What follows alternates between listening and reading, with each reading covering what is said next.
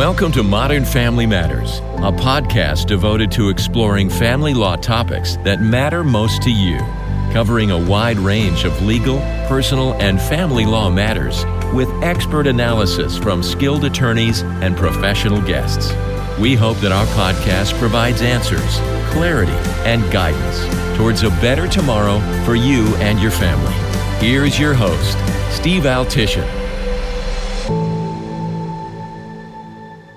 Welcome, everyone. I'm Steve Altishin, Director of Client Partnerships at Pacific Cascade Legal. I'm here with licensed family and marriage therapist Sue Horton to discuss the irreparable damage that parental alienation can have on a family after divorce and what to do when you see it happening. So, Sue, before we start in, can you just tell us a little bit about yourself and how you kind of got to be what you're doing now?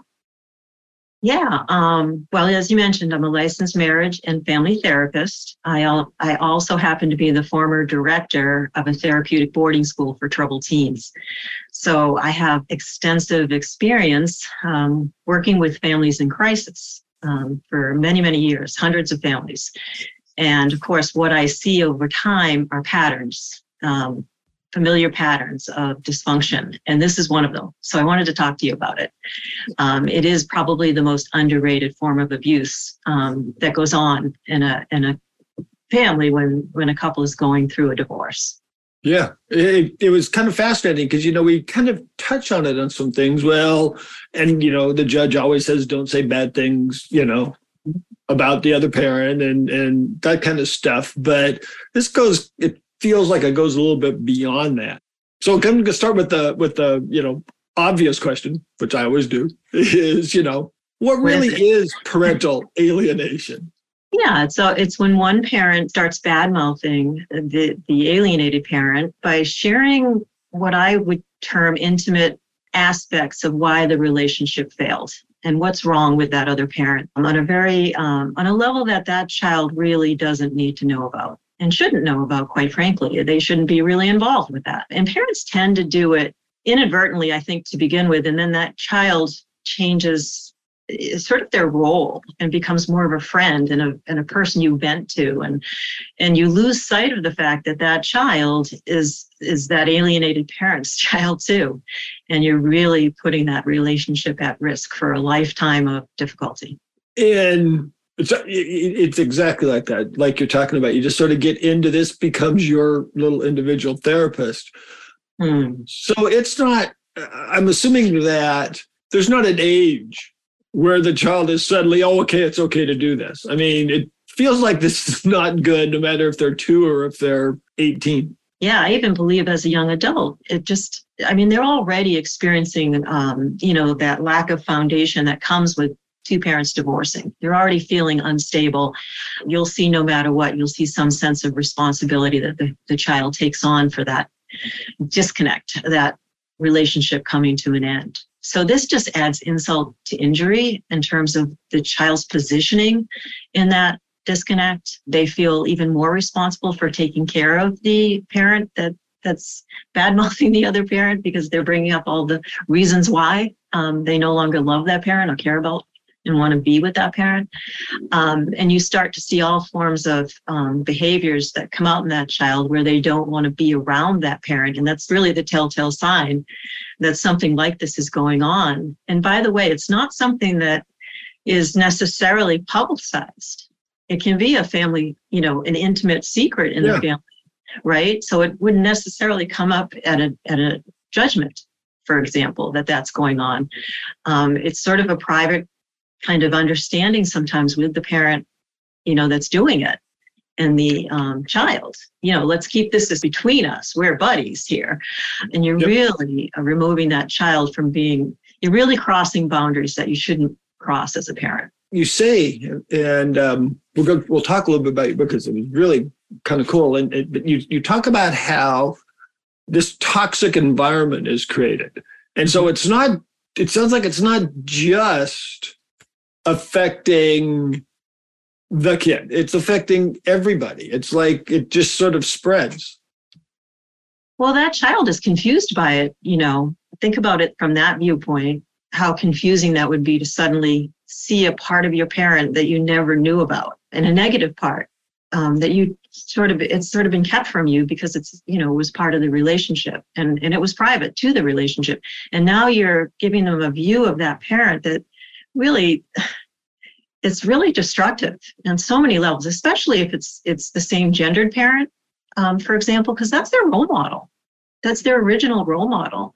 And it will impact all their relationships moving forward their friendships as well as their intimate potential um, marriages and in relation you know primary partners in life. They, they'll lack trust they'll lack that sense of security that comes with you know knowing that that parent's whole and and reliable you're undermining all those pieces and parts of that foundation that's so essential in a developing child um, even in a young adult, by the way.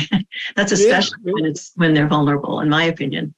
And I see it over and over again. You know. Oh, I imagine. You know, and it's funny because you say, you know, you say this is this is abuse. This is this this rises to that level, and you know, in in family law cases and in sort of the general concept that people have of child abuse is just you know someone hitting a kid but it doesn't have to be that to be abuse Right. It's yeah, it's an emotional form of, of abuse. And it's it's really again, and I, I put it in the chapter called ambiguous abuse because there are abuses that we aren't even aware that we're, you know, perpetuating in a in a system, a family system. And this is one of the ones that really stood out for me because I saw it so many times. Yeah. Especially kids coming into the school, the therapeutic school, where the parents were uh, either going through a divorce or about to go through. And typically there was that going on as well as the child's issues. And again, th- th- that's another important point that we see issues emerging from this sort of behavior around depression, anxiety, self-loathing. You know, the, the, the child's sense of self diminishes, their sense of stability, all the things that we could avoid if we just, as that parent, went to a professional and got professional help, vented these emotions with adults and you know safe friends for example um, rather than your children.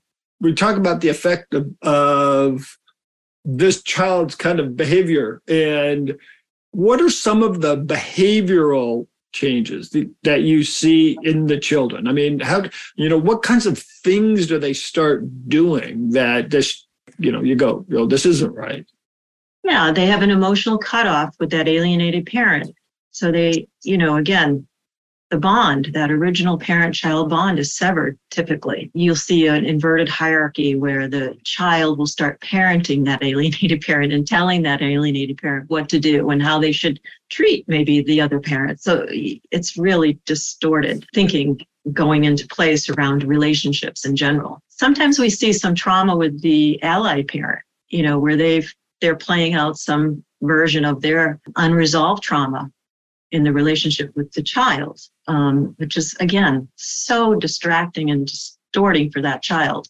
and confusing. You also see the um, absence of empathy toward that alienated parent. So they stop caring that, I mean, that parent's going through a lot too. Both parents are experiencing grief to some capacity. Um, yeah. So there's, there's just, it's, again, it's very toxic and destructive.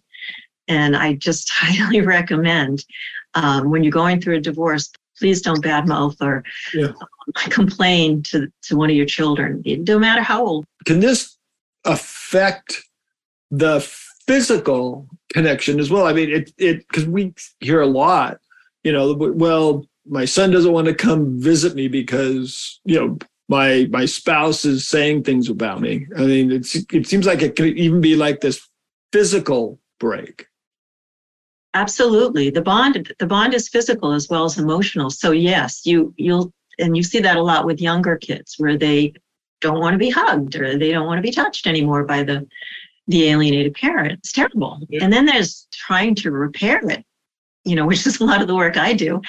Um, unfortunately, um, you know, people are coming to me after this impact and saying, you know, can we fix this relationship? It's very difficult to reestablish trust in love even you know that, that this can just do real damage to the foundational elements of that relationship with that parent can it go like i want to say generational um, i know you use the term multi-generational but it seems to me that when this happens, it can, it can be toxic for the grandparents. It can be toxic for the parents, the, the kids. Um, the kid may go to school and start to, I mean, it, it, this yeah. is like a toxicity that can spread.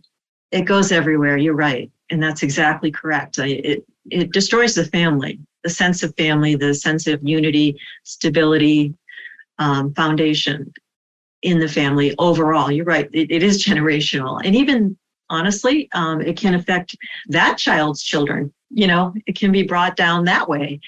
Um, you know, because they're they're learning a, a kind of a distorted attachment bond with an allied parent that is, you know, becoming friends with them when they still need parenting themselves. Right. Um, yeah. So that, that takes years to, you know, they're going to be in therapy. I can tell you that that that child's going to be in therapy, or not be able to have a relationship with, the, you know, an intimate or even friendships are tough. By the way, you know. Yeah, just, even with probably their friends. I mean. Yes. I can see that. Yeah. Because um, all those things you talk about, you know, low esteem, lack of trust, depression. I mean, that affects your your your work relation with everything. Um, so what what do you what do you let's say you are the parent being disaffected. You are you are the one sort of being alien cut off. Um it's an impossible place let me tell you. what, yeah very- what, where do you start? I mean you know i'm i'm assuming we can come to someone like you. I mean but if i walk in and i go this i, I don't know. I think this may you know kid doesn't want to talk to me anymore you know says these things about me that that I don't know how they found out. I mean, all that kind of stuff. Where you know, where do you? And I said, what do I do?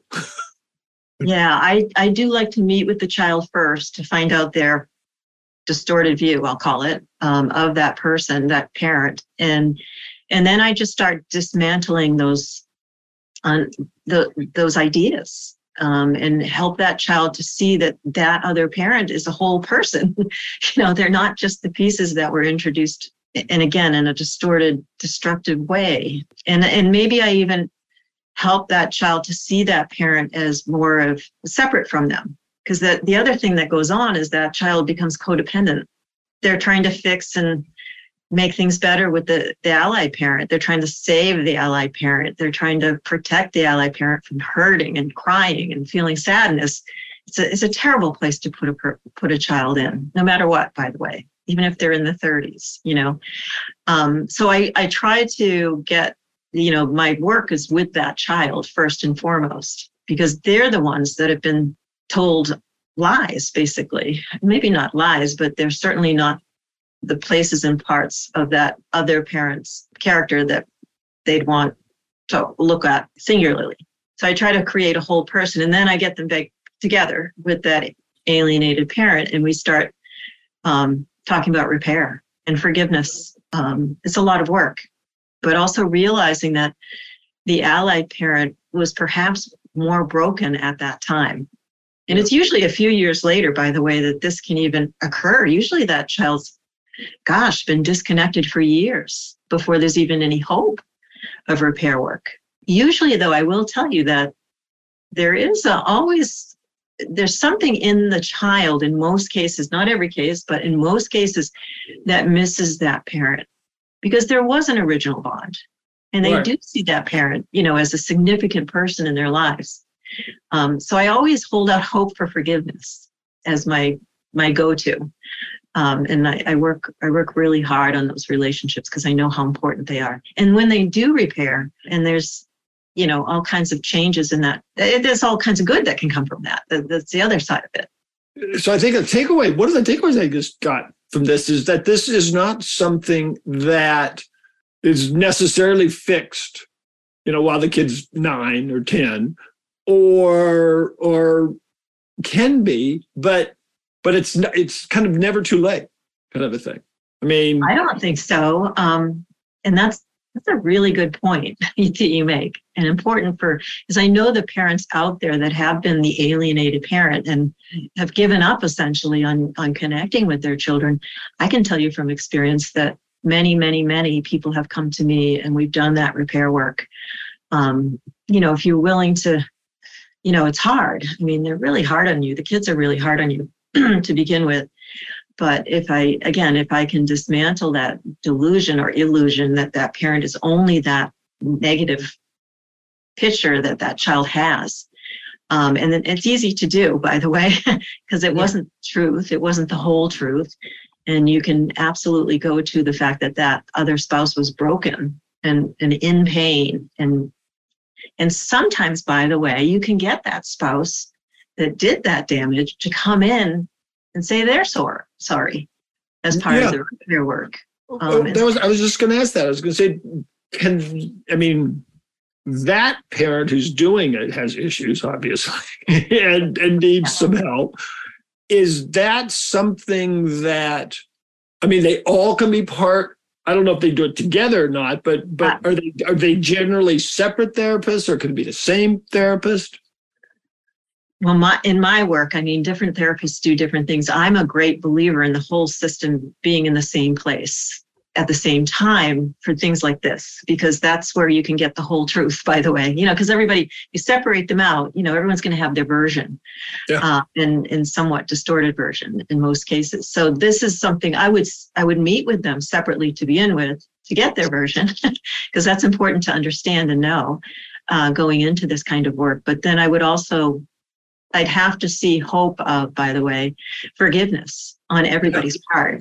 And and for there to be a real intention around wanting to heal and wanting to forgive and wanting to move forward from that original you know damage for everybody you know. Is there are there triggers you find that make someone do this? I mean is it like out of shame they're covering up or maybe they feel they were the they got the short end of the stick or i mean what what what kind of drives people to do this i do think it's the victim typically in the relationship. So the the person left, I'll call it, you know, the decision maker is usually the stronger, yeah. you know, person in the scenario. Um, and so the victim stays in that loop, you know, of denial that they had really anything to do with it. And then they start blaming and shaming, which is where this comes from. And they hide, you know, behind something that, you know, makes them look better. And this is also contributes toward that. So there's a real disconnect with them taking responsibility for their part in the divorce, in the separation, and why it came to that. Um, and I think the shame is around the fact that they failed with their kids, you know, that there's they've done something to fail their children. And so they want to come out looking good as being the, you know, it wasn't my fault. It was all your, you know, your other parents' fault. And so some of it comes from just staying in that victim loop and it really isn't until that spouse realizes that, you know, that's why I, I'm so, I so emphasize self awareness in my book. I think when you become aware that you're doing this, and I have found this with some of the parents that are doing it, like they, they didn't realize that they were causing so much damage. So sometimes even that piece, um, you know, creating that awareness can, you know, set off a light bulb and get some movement around change. And that that hopefully that allied spouse will start to realize and get up to that accountability loop where you you know you own your part.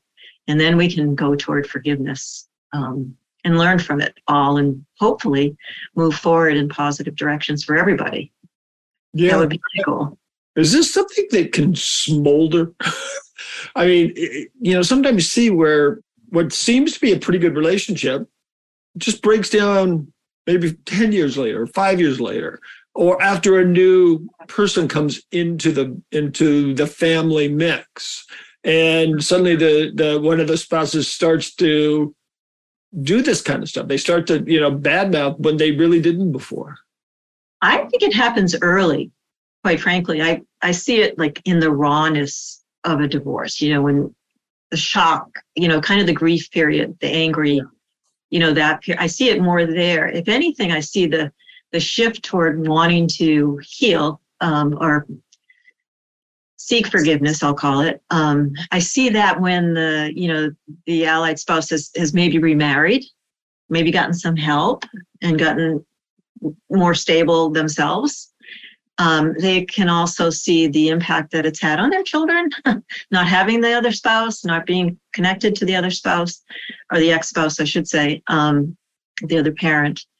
And I think it's where um, it might be a wake up call of sorts, especially if that child's experiencing some significant mental health issues, for example. They could see that maybe that's part of the reason why for the first yeah. time and yeah. they will seek some kind of way to heal that relationship as a result. But you never, I don't see it as a later on, unless something emerges after the separation, like, you know, uh, somebody maybe gets together with a, an old friend, for example, and there's a reason to ignite anger toward this the ex-spouse. I maybe you'd see it there, but I I have seen it pretty consistently in in you know, early on in a, in a divorce process. Even when the, by the way, the parents are both still in the same home, getting ready to separate. Yeah, you can see it there. Um, anyway. So this is something to be aware of, mm-hmm. like right off the bat. I mean, it, it's something that everyone should, or at least if they can start to see this is what it might be. What do you end up telling a parent though? Who is engaging in these behaviors? I mean, what what can you say to them? I mean, that I mean, how do how do you start them to stop doing this if you can? I, I think it's awareness first and foremost, making them aware. And I I can do it through the child if there's a, you know, because usually I'm seeing the identified child and their their behaviors are a result of something like this, for example. So I'll be able to go back to the parent when I bring the parent in to say, like, well, do you realize that you were bad mouthing the dad or the mom or whatever and and just you know really bring it to light that way? Um, and i would absolutely um, look to find a way toward healing and repair work because there's there's a ton of repair work that has to go on um, and you know after this has gone on for a few years. Um, i would also you know highly recommend that that parent see a therapist where they can vent those harder emotions with the therapist a professional um, rather than their child. I'd certainly ask them to stop doing it right away if I saw it happening. And I'd be really clear and, and concise about that's what's happening. You know, yeah. you need to stop this. It's you don't cross those boundaries. Um, it's toxic. It's destructive. Yeah. yeah. Wow, we just blew through almost 30 minutes. This was really, really interesting. Yeah. But before we go, I do want to give you obviously the opportunity to maybe talk a little bit about your, the book you've written about this. And um, if someone is maybe wanting to get a hold of you, let them know how they can do that.